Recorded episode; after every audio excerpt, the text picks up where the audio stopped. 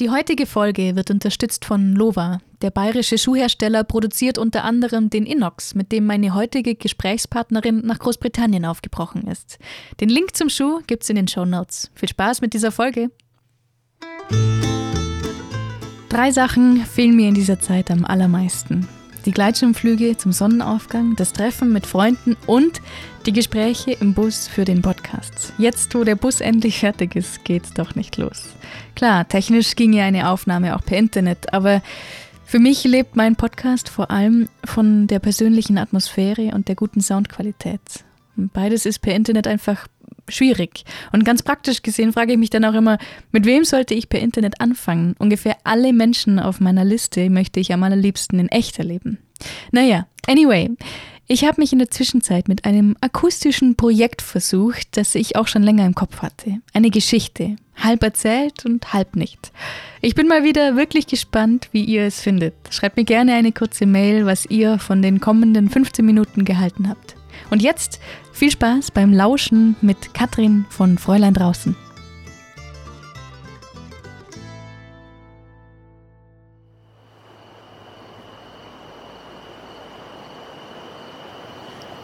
Stell dir vor, du bist kein erfahrener Outdoor-Mensch, hast noch nie mehr als zwei Nächte hintereinander im Zelt geschlafen, warst noch nie besonders lange wandern. Aber du hast diesen vagen Traum, dass das eventuell genau dein Ding sein könnte. Du kündigst deinen Job, kaufst Ausrüstung, richtest deine künftige Selbstständigkeit auf diesen Traum aus und setzt alles auf eine Karte – drei Monate lang zu Fuß und mit dem Zelt durch Großbritannien laufen.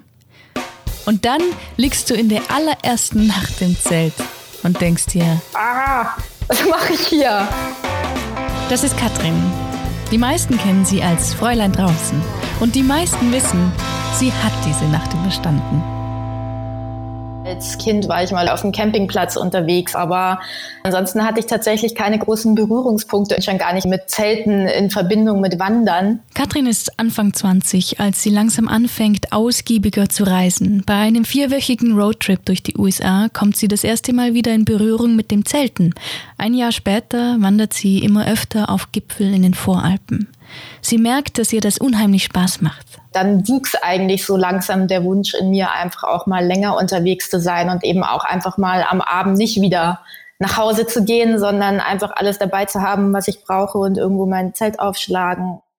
Ihre erste größere Reise alleine führt sie abermals als Roadtrip in eine Region, die sie schon immer fasziniert hat, durch Schottland. Dort erlebt sie ihre allererste Nacht allein im Zelt. Natürlich hat sie die klassischen Bilder im Kopf abends vorm Zelt Kaffee kochen und den Sonnenuntergang anschauen. Und natürlich hat sie den klassischen, viel zu schweren Rucksack dabei. Glaube, ich hätte wirklich einige Zeit dann sehr gut überleben können mit allem, was ich so dabei hatte, inklusive einer Flasche Rotwein. Ja, die Nacht war dann so, wie es die Nächte im Zelt eben sind. Halb gruselig und halb aufregend. Aber die Nacht geht vorbei und dann kam dieses Gefühl, nach dem wahrscheinlich alle Tracker süchtig sind. Als ich am nächsten Tag dann vom Zelt saß und die Nacht überlebt habe sozusagen und Kaffee getrunken habe, kam ich mir einfach so vor wie ja, so, ein, so ein ganz großer Entdecker. Katrin hat ihre Leidenschaft entdeckt.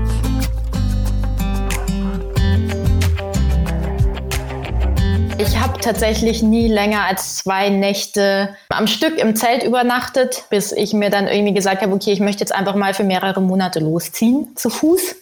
Da lag ihre USA-Reise schon drei Jahre zurück. Sie hatte also schon etwas Erfahrung, was Ausrüstung und das Alleinsein angeht. Aber natürlich, drei Monate am Stück, allein, zu Fuß, mit Zelt, das ist schon nochmal eine andere Hausnummer. Ihre Wahl fällt auf Großbritannien. Bevor ich überhaupt zum ersten Mal in Schottland oder Irland war, hatte ich immer so einfach diese Bilder im Kopf und wusste einfach, dass das eine Art von Landschaft ist, die ich einfach total gerne mag.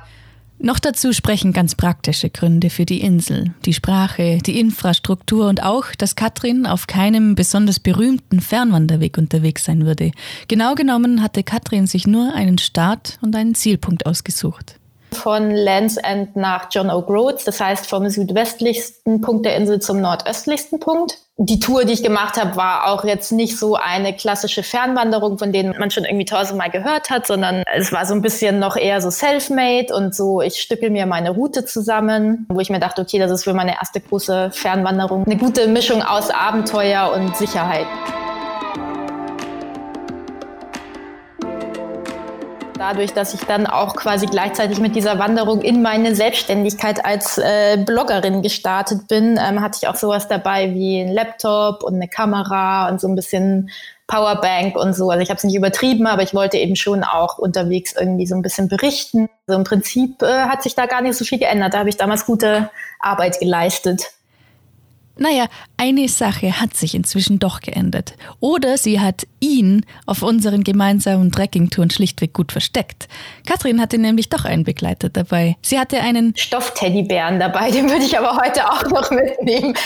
Irgendwie so ein, so ein zweites Paar Augen, in die ich manchmal gucken kann. Okay. Die Route war ausgesucht, das Gepäck fertig geplant und die Sache mit dem Teddy war auch geklärt. Da habe ich mir gesagt, okay, das versuche ich.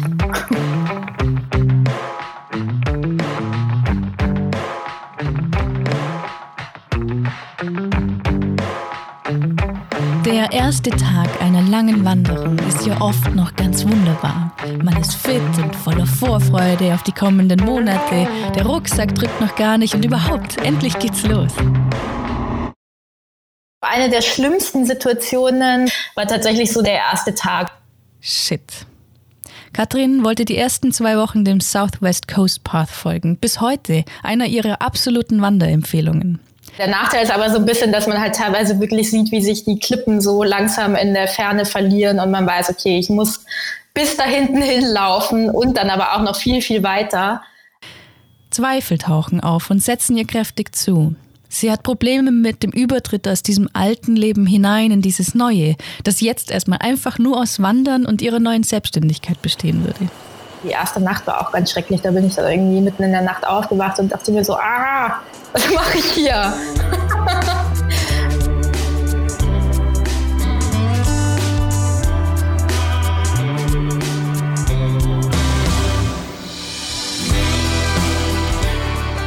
Katrin beißt sich durch. Sie übersteht die ersten Tage, die ersten Wochen, den ersten Monat. Immer wieder gönnt sie sich ein Essen in den Pubs oder eine Nacht in einem der vielen Hostels, die gut für Wanderer ausgelegt sind. Da hat man dann auch mal andere Leute getroffen. Es gibt überall Dry Rooms, das heißt, man kann seine nasse Ausrüstung trocknen. Katrins Stimmung war inzwischen richtig gut. Das Alleinreisen bekommt ihr auch gut. Ja, so kleine Tiefs hatte ich zwischendurch manchmal schon noch, aber eigentlich tatsächlich relativ wenig, was bestimmt auch daran lag, dass ich einfach wahnsinnig viel Glück hatte mit dem Wetter und dass es also schon zwischendurch mal geregnet hat, aber eigentlich so alles in allem kaum und wenn dann auch nur mal für eine Stunde und nicht irgendwie den ganzen Tag. Klar, sie muss jede einzelne Entscheidung allein treffen, kann weder die schönen noch die schlechten Momente mit jemandem teilen, außer natürlich mit dem Teddy. Aber Katrin ist daran gewachsen. Ich habe das aber auch schon damals während meiner ersten Reise durch Schottland gemerkt, dass ich das einfach gut kann, was ich vorher auch nie gedacht hätte. Ich war auch immer eine von den Leuten, die gesagt hat, boah, nee, alleine reisen, das kann ich irgendwie nicht. Dann hat man niemanden, mit dem man seine Gedanken teilen kann und man ist irgendwie immer auf sich selbst angewiesen sozusagen, was natürlich auch stimmt und was bestimmt auch manchmal schwierig ist, gerade wenn man, keine Ahnung, sich verlaufen hat oder wenn man in irgendwelche Situationen kommt, wo man einfach eine Entscheidung treffen muss und sei es nur, okay, bleibe ich jetzt hier oder laufe ich noch zehn Kilometer gibt einem halt auch wahnsinnig viel, viel Stärke und Selbstvertrauen, wenn man dann im Nachhinein spätestens weiß, okay, krass, habe ich irgendwie jetzt alles alleine durchgezogen.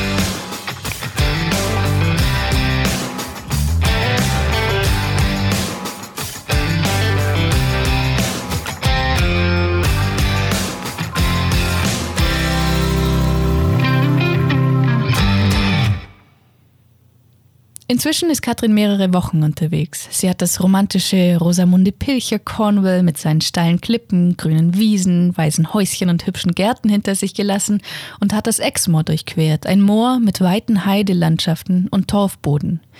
Weiter geht es entlang der englisch-walisischen Grenze wo dann auch relativ viel Kultur nochmal dazu kam, irgendwelche alten ähm, Schlösser und so weiter. Das war auch mal eine ganz schöne Abwechslung. Die Tage verschwimmen. Katrin lebt einfach für den Moment und freut sich an den Kleinigkeiten. Natürlich vermisst sie nach so langer Zeit unterwegs irgendwann so manche Dinge daheim. Wenn ich unterwegs bin beim Reisen oder so, dann vermisse ich es immer sehr, Kartoffeln zu kochen. Weil es einfach was ist, was man so auf einem Campingkocher nicht so richtig gut machen kann. Das Essen scheint generell einen hohen Stellenwert bei der Katrin zu haben. Ich meine, könnt ihr euch noch an das Essen von vor einer Woche erinnern oder von vor einem Monat? Katrin erinnert sich noch heute an eines von vor fünf Jahren. Habe ich auf so einem Schild gesehen, Beans on Toast, was äh, tatsächlich auch nur das ist, also diese Baked Beans auf Toast. Das war's. Und dann habe ich das bestellt und dann kam wirklich so ein riesiger Teller mit äh, zwei riesigen Toastscheiben und einfach, ich glaube, so zwei Dosen Baked Beans drauf oder sowas. Und es war, war einfach so gut. Äh, ja. Katrin lernt in dieser Zeit, es sind nicht die Gegenstände, die wahre Freude bringen, sondern Erlebnisse und Emotionen. Und Schafe ich glaube, ich habe sie beim, bei dieser Wanderung dann so richtig schätzen gelernt, einfach weil äh, halt immer irgendwo Schafe waren und man, vielleicht bin ich deswegen auch ganz gut mit allem klargekommen, weil man sich irgendwie nie so richtig einsam gefühlt hat.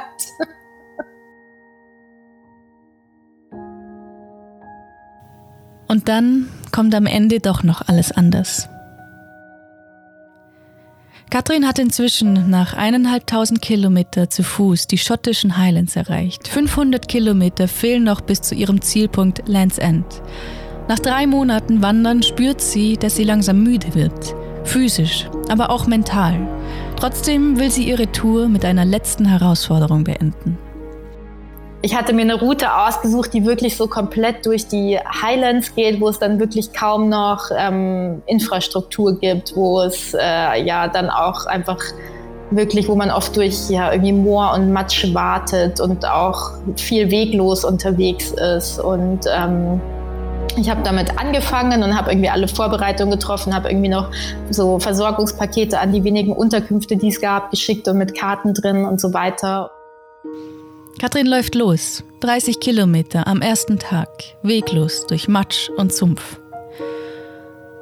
Und dann kommt ihr mitten in diesem Nirgendwo die Erkenntnis.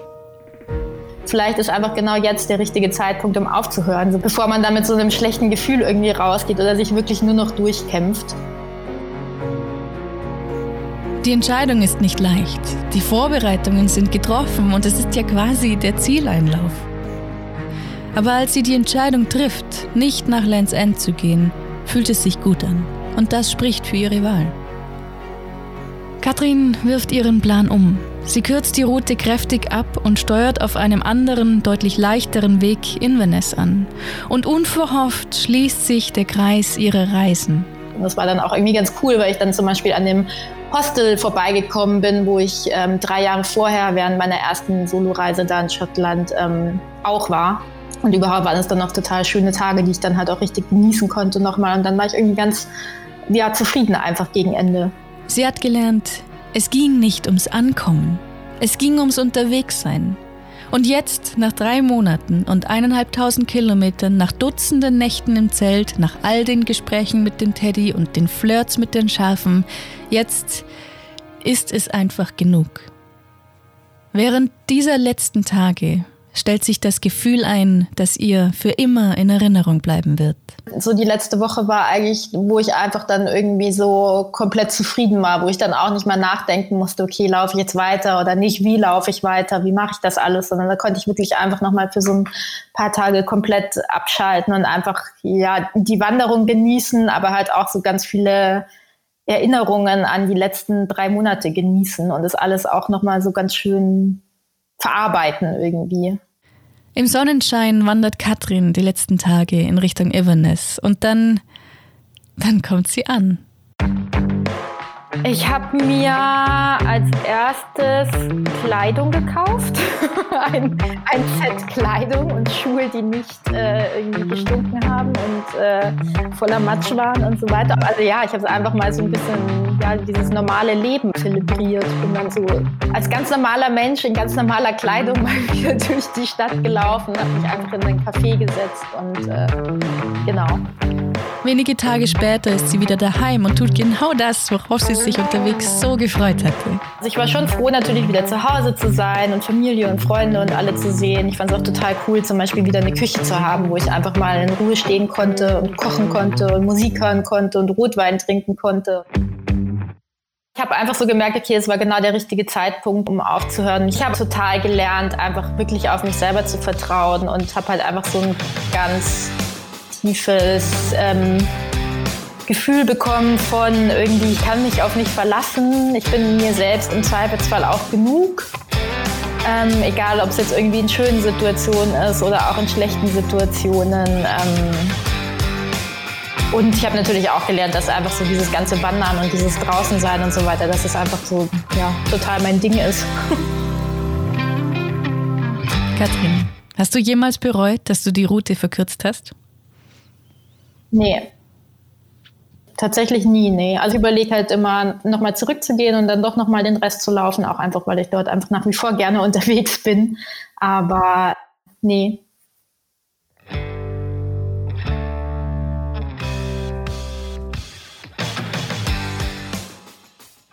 Welche Touren Katrin die folgenden Jahre unternommen hat, könnt ihr auf ihrem Blog fräulein-draußen.de rausfinden, auf Instagram sehen oder in ihrem Buch nachlesen. Das erscheint diesen Sommer. Ihr könnt es, wenn ihr wollt, jetzt schon vorbestellen und Katrin und ihrer Selbstständigkeit in dieser Zeit ein wenig helfen. Danke fürs Zuhören und ich freue mich auf euer Feedback an podcast.oligunde.com. Habt's gut, haltet durch und bis bald.